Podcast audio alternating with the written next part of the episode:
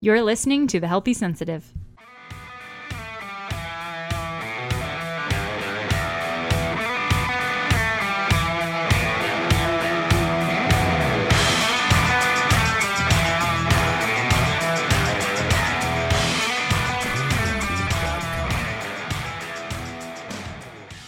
Everyone. Welcome to The Healthy Sensitive, a podcast for highly sensitive beatniks and creative renegades and introverts who are trying to figure out how to live their best lives and somehow stay sane in the process of that. I'm Leah Burkhart, your hostess, and today, um, as I'm looking out the window, I am I'm looking out upon some oh so very orange skies.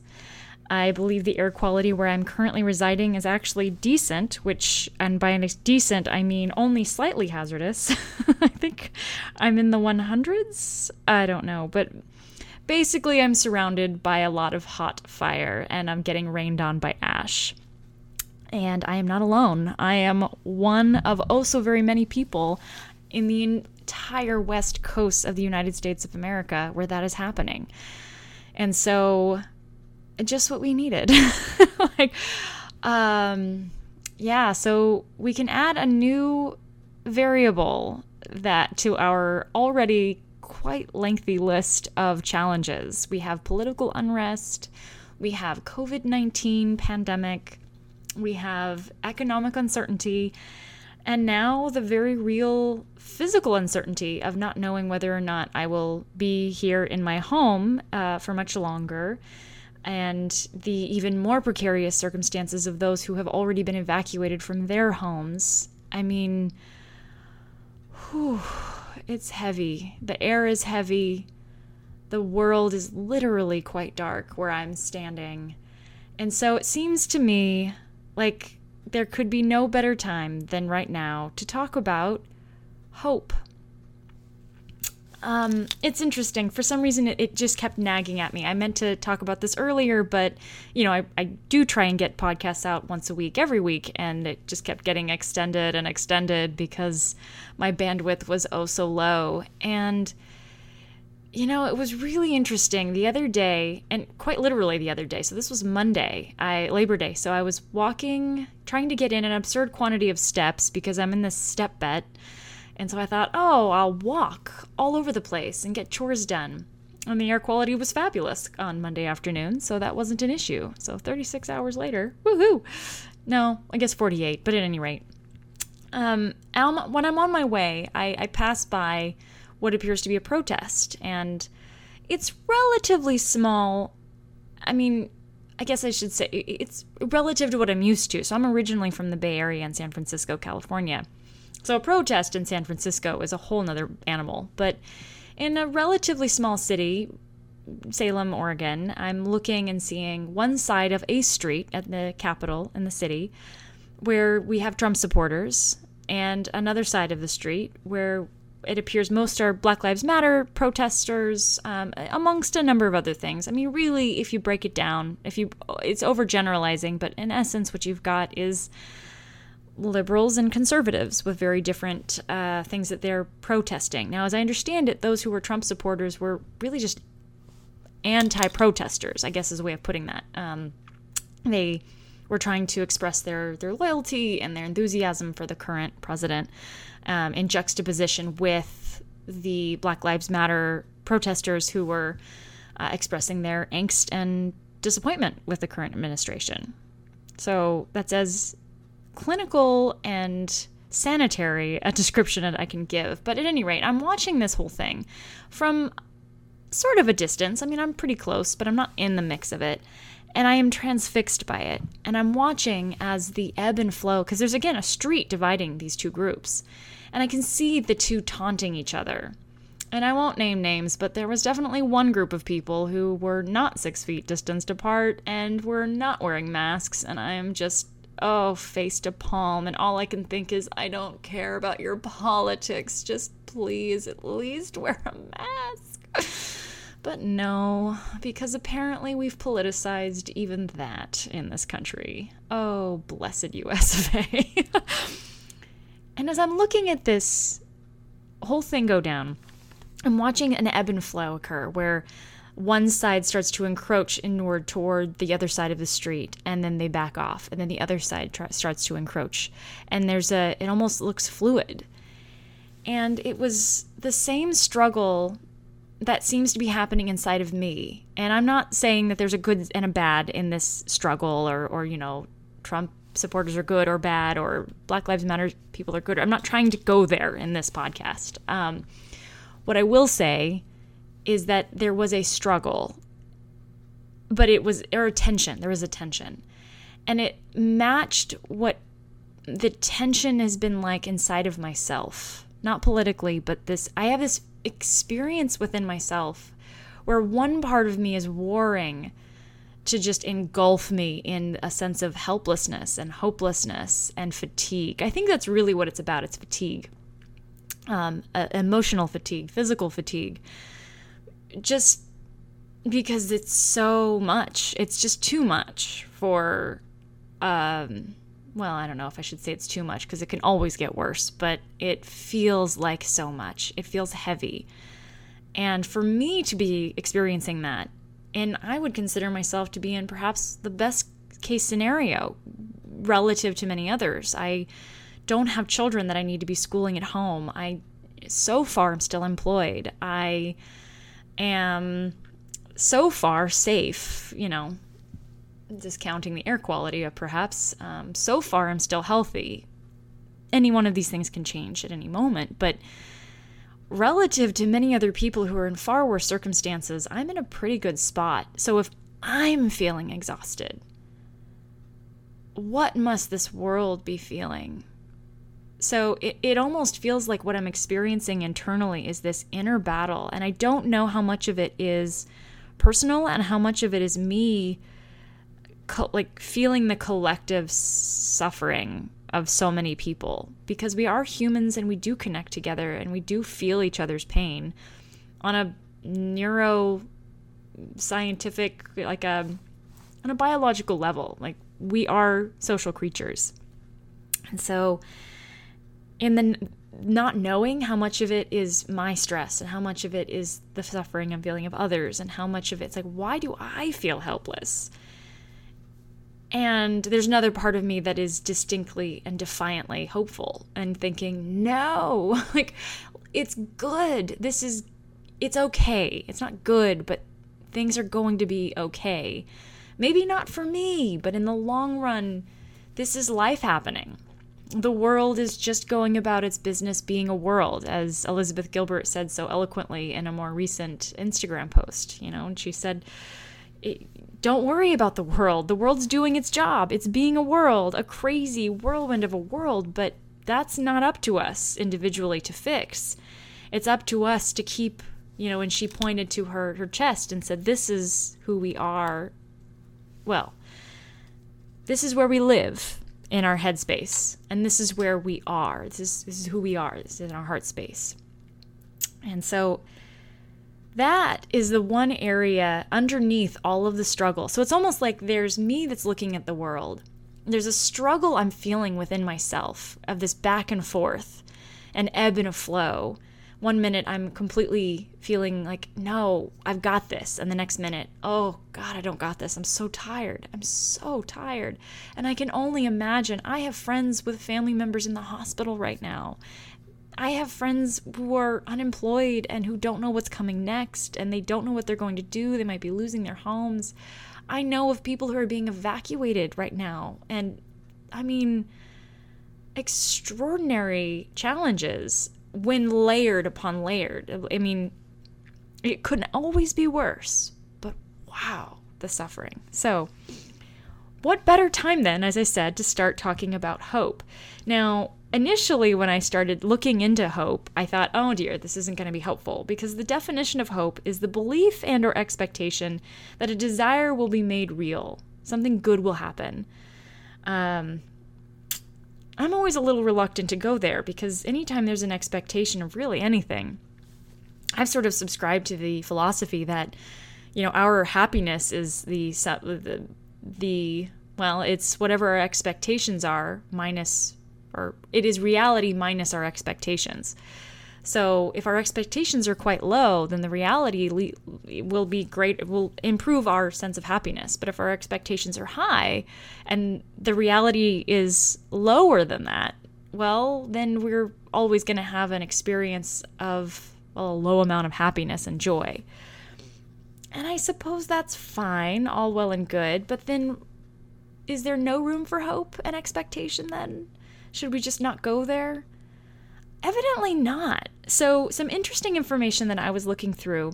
The first is by Robert Sapolsky. You may know this gentleman's name. He's a professor. Uh, well, I don't know if he's a professor. I know he's a researcher at Stanford. I assume he professes as well. But he also wrote the book Why Zebras Don't Get Ulcers. So he does a lot of work as it relates to stress and the stress response in our bodies. He's a neuroscientist. Uh, and he, in his documentary, was studying social behaviors of baboons in the wild. And the more he studied, he difficulty was not what brings down social creatures like baboons or humans. His claim is that it's really a lack of control, a lack of predictability, and the lack of social support that makes stress really corrosive. Interesting to think about that, right? A lack of control, lack of predictability, and a lack of social support. We are right smack dab in the middle of all of that. It's not that just that we're stressed. We're stressed, sure, but we have a sense of there being no control. There's a sense of there being no ability to predict what's going to happen tomorrow or in the next hour. And there's a sense of, well, I can't really lean on my social support in the same way that I used to be able to do because I quite literally and physically am being told not to do that because I might give someone COVID or I might get it from someone else and then spread it thereafter. Yikes. No wonder we're losing our marbles. No wonder we're losing our damned minds. So then, what might hope have to teach us? Is there any benefit? Or is it only making things worse to have any level of expectation that things might improve? What I keep reading suggests no, hope is exactly what we need. So, Kyle Robertson uh, did a TEDx talk, and in his talk, he, he made a claim that hope is ferocious, it's persistent, it's necessary, it's a powerful force for invention, for change, for social justice. To hope is to be human. Beyond that, uh, according to Snyder's hope theory, uh, hopefulness is a life sustaining human strength comprised of three distinct but related components. Number one is goals thinking, the clear conceptualization of valuable goals. Number two is pathways thinking, the capacity to develop specific strategies to reach those goals. And then the final is agency thinking, the ability to initiate and sustain the motivation for using those strategies. Another way of looking at that is well, having self efficacy, but we'll go into that later. So then, what are the different types of hope that we can, you know, is it just hope, period, or is there variations of that? Well, Elaine Houston wrote an article, uh, and she gave four examples of hope. One is realistic, so it's something that's you know, I can realistically hope that the sun will shine tomorrow. I can realistically hope that I will wake up and be able to walk in my case or whatever, something that is realistic relative to your life story right now. Um, utopian is the next one, and that's where you like if we keep doing this, we can move toward a better, brighter future that's going to be pristine and lovely. Utopian hope is what a lot of uh, inspirational speakers lean on when they're trying to motivate a crowd to to persevere through adversity. There's chosen hope, which is, you know, despite all of what I'm facing right now, I'm going to choose hope, even though I don't have high expectations of the future. Um, and then finally, is there's transcendent hope, which includes sort of the patient sort of hope. You know, if you just be patient, all things kind of will, will uh, work out. There's generalized hope, and then there's universal hope, sort of a, a broader sense. So transcendent is beyond just me, but now moving toward a larger vision. Okay, so fine. Those are all the different var- varieties of hope that we can look at, but what might be the benefits of even engaging in this? Like, I want to see some tangible benefits, damn it. Because I'm not feeling like I want to rally right now. I'm feeling like I want to crawl in a hole and say, damn it, I give up. Uncle, let me tap out. I'm done. Well, here are the tangible benefits. Those who insist on being hopeful have better athletic performance, they have increased levels of well being, their immune system responses are better, they live longer, uh, they tend to manage stress, and it protects against chronic anxiety. It increases their motivation. Uh, they have better health outcomes as better as well as better professional outcomes. Improved life satisfaction. To have hope generally is linked with having some level of um, not just positivity. What am I thinking about? I am optimistic, optimism. Uh, and it maintains positive involvement in life regardless of limitations. So, if one has hope in the possibility of a better future, we will keep engaging in the things that will increase the likelihood of getting to that better future. So, it's sort of like it's the concept of, well, I'll never hit this ball with this bat. It's like, well, no, not if you never swing. And if you keep swinging, even though you have yet to like take the bat and hit the ball, every time you swing, it is a defiant action of hope. Every time you get out of bed and engage in the world, that is defiant hope. It is saying to the world, I am going to keep going. I'm going to keep going up to bat. Because even though I've never gotten, you know, I've never hit a, a home run yet, but I have hope enough that if I keep swinging, the odds are better than if I don't swing at all. And, you know, it's interesting because in oh, who was it that said this? Uh, I believe it, oh, Bryan Sexton, who's a researcher on resiliency, writes the opposite of depression is not happiness, it's hope. So to have depression is not to be sad. To have depression is to be hopeless. It is to feel like there is never it's sadness is a, an experience that is appropriate depending on what's happening in your life. If you've lost your home, it is appropriate to be sad. If you are ill, it is appropriate to be sad. You know, sadness is an emotion and is an, uh, a sensation in the body that is not to be hindered or, or to be downcast as a negative thing, although the experience of it can feel negative. But depression is the sense that that sadness is never going to go away. It will always be this way. There will never come a new beginning. So then, if there are benefits to having hope, so much so that it even increases our resiliency, our ability to bounce back and persevere. Well, how do we build hope? One way is by increasing our sense of self efficacy. So, what is self efficacy? Um, self efficacy is the sense that it's not the sense that, oh, don't worry, it will be okay. And this is huge in yoga, too, by the way, the philosophy of yoga. They uh, go as far away from it will be okay as you can imagine. No yogi would tell you, don't worry, kid, it'll get better. Because there's no guarantee of that. In fact, it can get much, much worse at any moment. There's no telling. Like, this world is dark and miserable and lonely just as much as it is beautiful and miraculous. Like, it, it's it is all the things to live in a world. To be a human is to be it, it, to, to do human well does not mean that you are happy all the time. It means you feel all the things. And so that is going to include difficult things. It just is. So, what yogis would say is no, no, no, I'm not telling you it will be okay. I don't want to work with you on making it okay.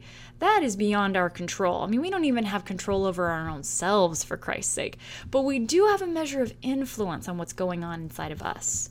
So, I can't promise you it will be okay, but I can promise you that if you build some self efficacy, you will have confidence in yourself enough such that you will know you will be okay in so much as you know you will be able to respond with the best behavior possible given the circumstances you've got to work with.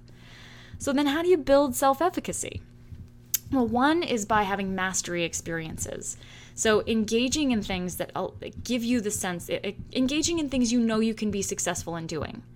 This is huge in coaching, by the way. Uh, it's all, they're huge in uh, huge. Man, I'm using that word all the time. I feel like I'm getting that from someone, and I'm a little scared by to admit who.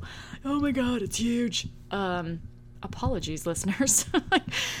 uh, in coaching, this is used quite frequently. This concept of under promise and over deliver. So, if you're trying to build an experience of hopefulness, look around you and ask yourself what is a small thing that you can achieve today? Maybe it's just getting out of bed and taking a shower. Maybe it's just curling up next to someone that you love if you have that luxury. Maybe it's cooking yourself a meal. Maybe it's driving fast enough to beat a fire. Whatever your circumstances are. And if you're in a place right now where you're feeling hopeless and helpless, but you're still pretty safe, there aren't fires consuming, and you're feeling like, oh, well, crap, now I'm feeling like I'm silly for feeling helpless or hopeless. No, you're not. We're all in this together. And look around you if you're feeling low energy and you're feeling a lack of motivation, and just ask, what is one single thing that I can do so Glennon Doyle in her book says a lot, you know, forget about one day at a time. What is the next right thing?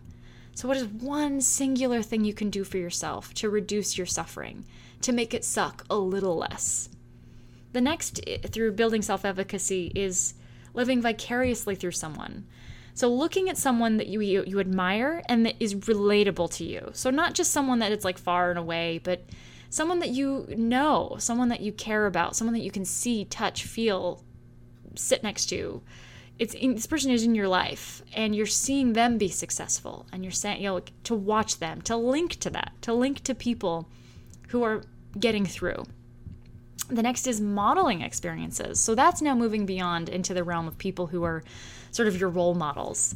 And that can be someone that you know but frequently it's someone beyond our scope. It's it's sort of like uh, it could be an athlete uh, a star. It could be a political hero. It, whatever could be a cartoon, I don't care.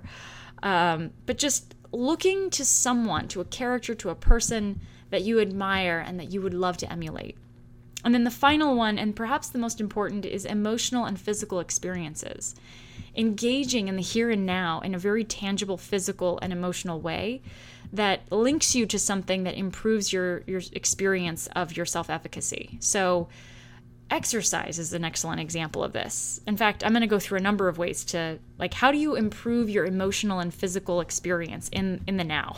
um, so I've crafted uh, an acronym. This was originally it's really for um, highly sensitive people, but it, it, could work for anyone. These are just things that I've found through my research that are imperative for HSPs to really um, adhere to. And it's the acronym is stronger. So, S, having a spiritual practice. So, if you're trying to increase your sense of self efficacy, the your sense of hopefulness, you want to have your like experiences that are that increase your emotional and physical capacity. A spiritual practice is huge, and I want to be clear about this. A spiritual practice does not have to mean uh, prayer or uh, being a part of a specific faith, although it is fine if that works for you beyond find even.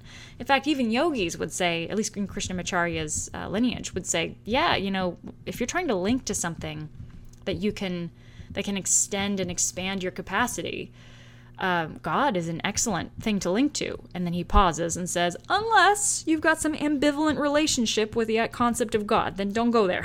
so he's very careful not to subscribe to any one religion, but rather to encourage people to link to something that is bigger than themselves and that brings them an experience of, of broadening, of lightening, of taking a breath.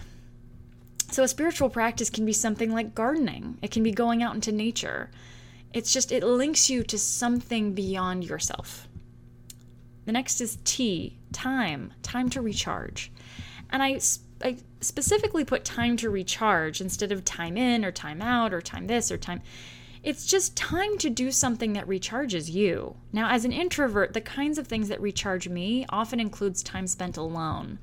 It's things like going into my own space and sitting quietly. It's um, reading a book. It's cuddling with my dog. It is not going on a date or going on a, a social gathering or connecting with other humans. I love my humans. I just, when I'm recharging, more often than not, I'm doing that um, in a quiet space.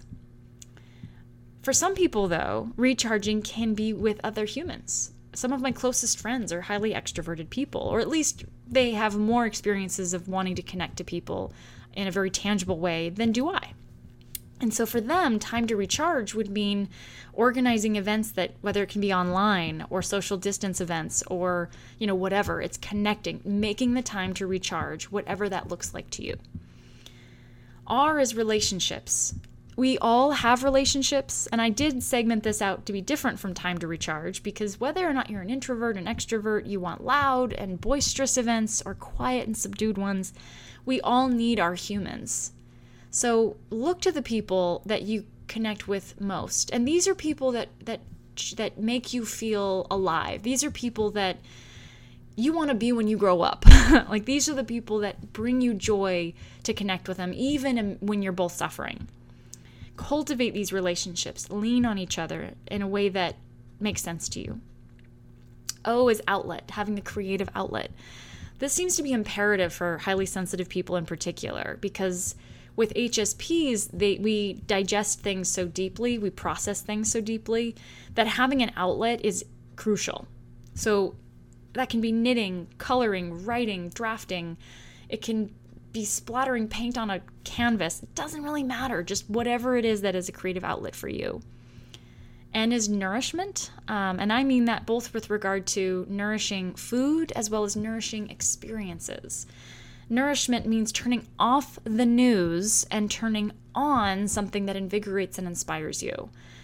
Although, if you're in a situation where you got to keep it on in case you might have to be evacuated, you know, no judgment. Um, but all I'm saying is intentionally moving away from, say, politicized things that aren't contributing to your physical well being in this moment, and really going and tunneling into things that inspire you, bring you hope, bring you that sense of there being a possibility for a brighter tomorrow, hour from now, whatever.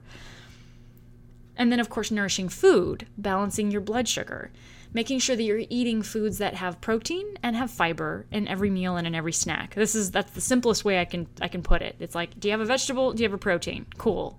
I don't care if a cookie is also tacked onto all of that. Just just eat things that balance your blood sugar.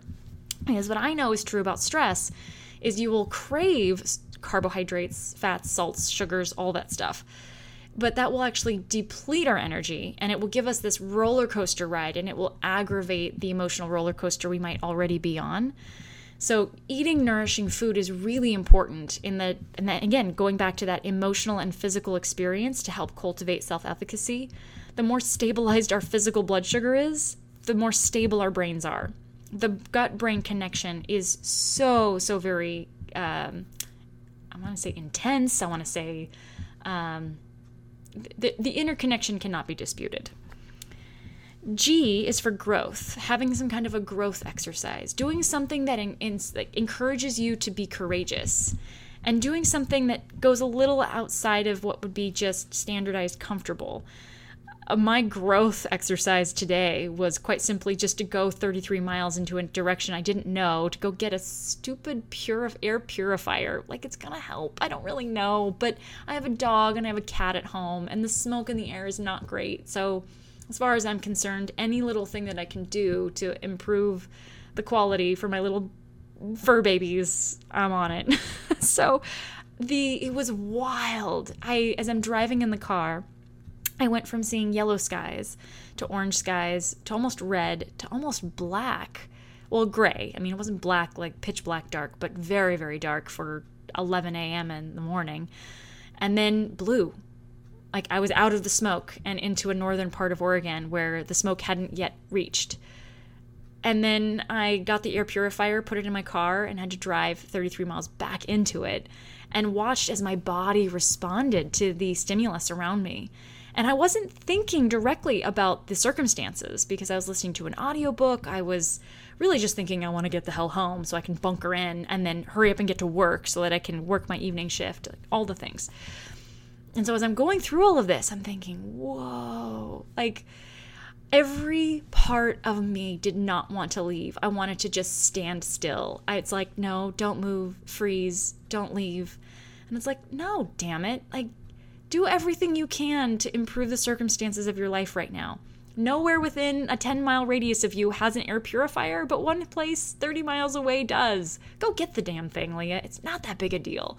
So, that might not seem like a big deal to anyone who's listening to this, but it was a big deal for me because it was terrifying. the next is exercise, E for exercise. Um, physical movement is is absolutely oh, it's a game changer. It's the best way I can describe it. When we are tense, when we are stressed, we hold all of that tension in our bodies. So to move helps move around the tension. You might remember I mentioned Sapolsky, is that was his name? Yeah, Sapolsky. He talks about our stress response and how it works in the body. Well, the way it works for a zebra is, you know, they, they start off in what's called homeostasis, so just generalized, peaceful fineness. And then a lion comes into the, the field. Well, now the zebra's like, no, screw that, I'm out of here. And the whole system creates a stress response to get him well, hauling ass out of that prairie or wherever he is relative to the lion. And then once he gets away, assuming he does, well, then fine. Boom, done. But we humans have anticipatory stress. So we anticipate the possibility of something bad happening. And so our bodies produce all of the same stress responses on a physical level as does the zebra. But the thing we anticipated may not actually happen.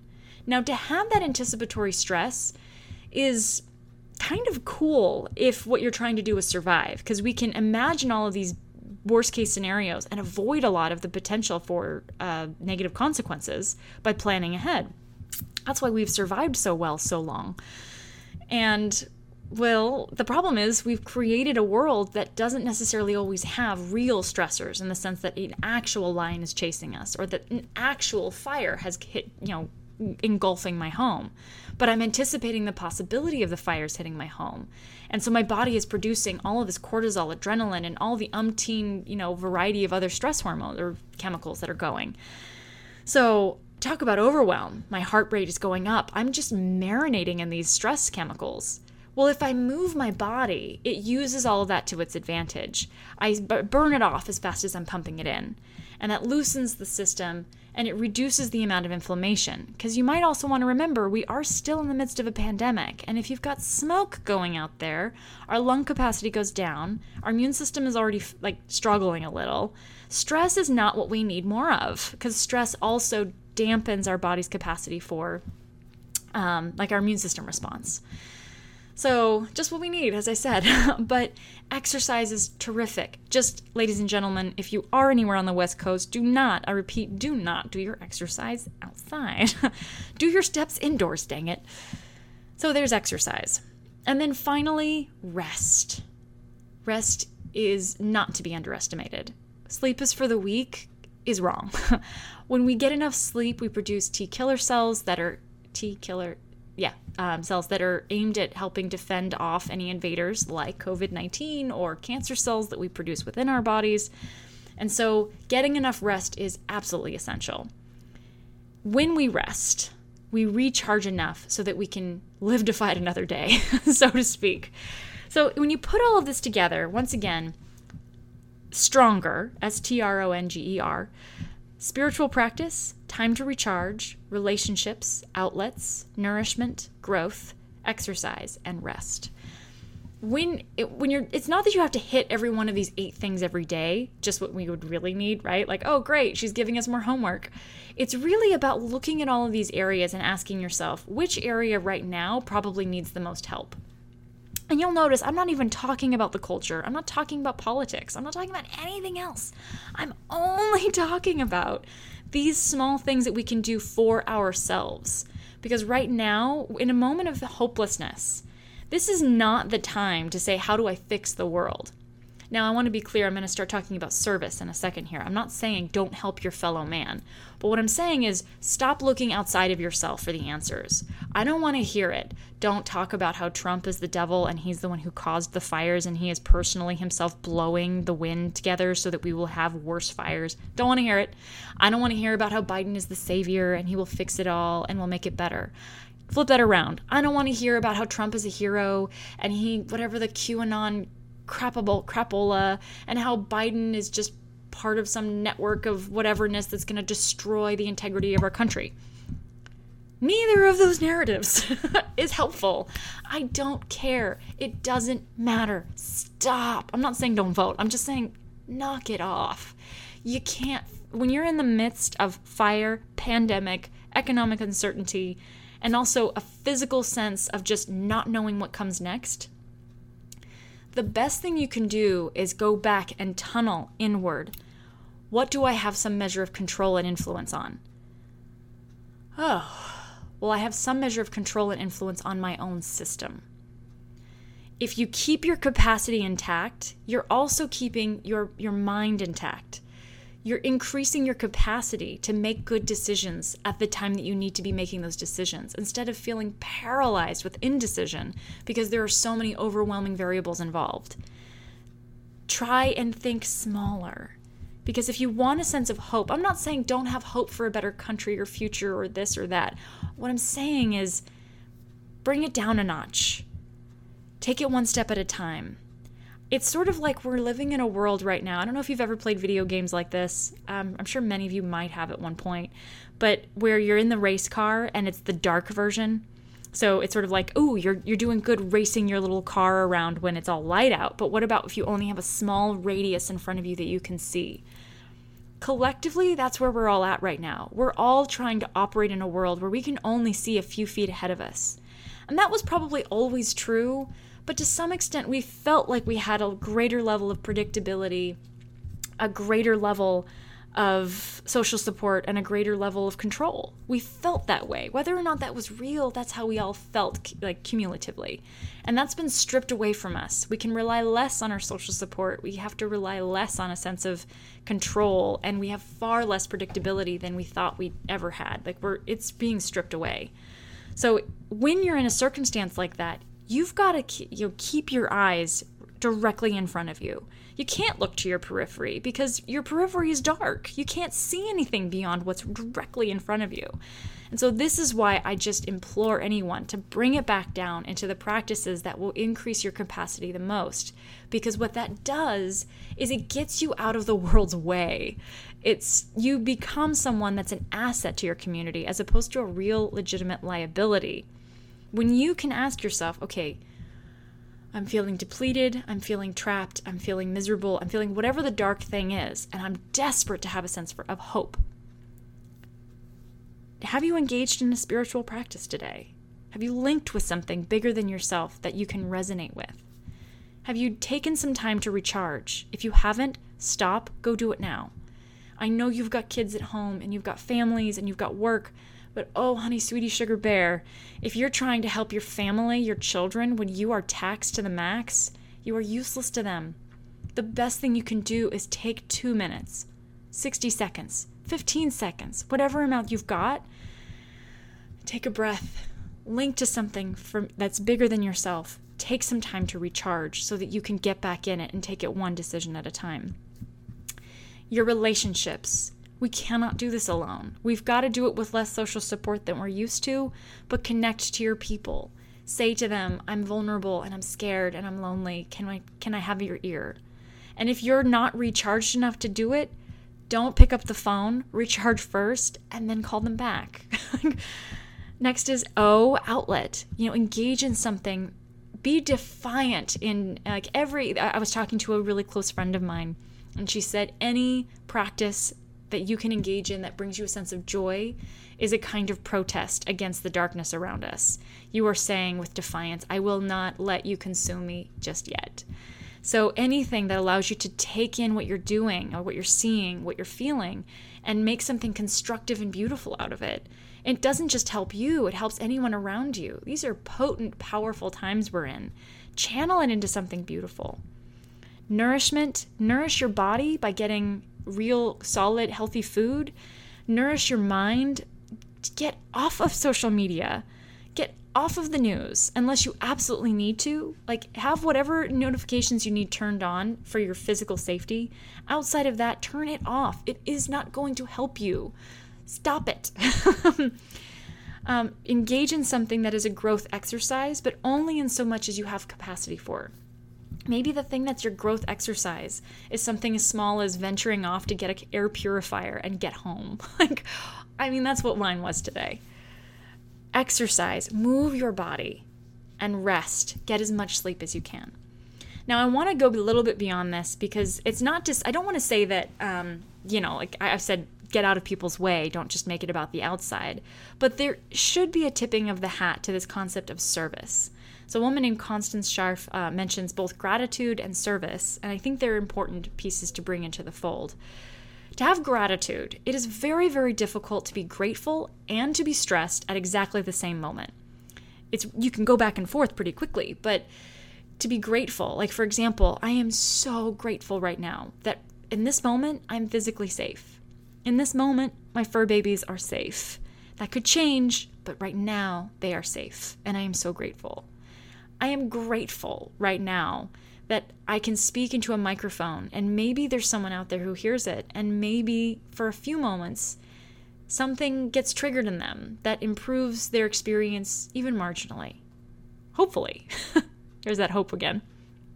And I am oh so grateful that I, even though there's so much uncertainty going around, for the most part, I see a lot more people who are helping each other than I see people trying to eat each other's face off. I'm grateful. The next one is service. There is powerful, powerful medicine in serving someone who is in a worse position than you. Now, I always want to be careful with this because we can. I'm not, it's sort of like the put your own mask on before you put on someone next to you, because if you are not at full capacity, you'll be useless, and pretty soon someone's going to have to help you. So, it, the reason I put service after the stronger acronym is because if you want to provide to others, you first have to make sure you're charged up enough to make that a sustainable enterprise. If you are, though, the power of looking to someone who's in a worse situation than you are and saying, Can I help you? Is there some way I can serve you? Do you need something from me? We'd like to think that, oh, I'm being so selfless, but Every time I do something good for someone else, on a physiological level, my experience of my own worldview improves. so, and on a biophysical level, I'm not kidding. This is uh, in many positive psychology texts and research studies that research studies is that redundant anyway. Um, any anytime you can do an act of kindness for another person, you are doing an act of kindness for yourself. So, all of that is to say I, despite all of what's going on right now, am defiantly going to keep hoping. I'm not in a sp- and I'm not hopeful that the world will get better, nor am I pessimistic and assuming it will only get worse. But I am hopeful in that I know I am capable of responding moment to moment. And I have hope that if every human being finds a way to do that, we will be in the best case scenario relative to whatever our options really are. I am hopeful that this can get better. I'm hopeful that in midst of all of these fires that are happening, maybe there's a kind of rejuvenation that comes with that, as is often the case with forest fires. Maybe on some level, politically, that's what's happening too. Maybe all of this terribly difficult political strife that we're going through is exactly the fire we needed to have real conversations. You know, I'm listening to more and more voices who are saying, you know, people are saying that, oh, this is so new. We weren't having these conversations before. But really, it's just because more and more people are willing to have honest conversation about their actual experience. This was in a, a TED talk I was, well, it was the TED Radio Hour on NPR. And it was uh, talking about conflict or, or conflict resolution. And one man was speaking uh, as a, a black man speaking to and saying, you know, from his perspective on things, hey, our we were already going through strife, but now we're willing to be honest about it. And those honest conversations are necessary. They're important. They're imperative. I'm not those aren't. I'm not quoting him verbatim, but uh, he was very eloquent. I'd highly recommend taking a look uh, at the TED Radio Hour. Go to Conflict. He, if you listen to his own words, was very, very eloquent and spoke um, succinctly but beautifully. And I'm hopeful that that's what's happening. That all of this ugliness is because we're ripping off all of the duct tape that's been piecemealing this ship that we've been on together. We're having less PC conversations, yes, but at least they're honest and they're real and I'm hopeful that we'll get through it and on the other side be a better community as a result, or at least a more honest one. That's where I want to be hopeful. And even if I'm wrong, I'm hopeful that I will be able to navigate with a level of integrity. I will continue to move in alignment with my values. And as I've mentioned many times before, they include things like health and my relationships and, you know, again, having integrity enough to, to practice what I preach. I am hopeful that I will be able to continue doing those things. And if you are feeling hopeless, remember the ways to improve your sense of hopefulness is to have reasonable, I'll call them smart goals.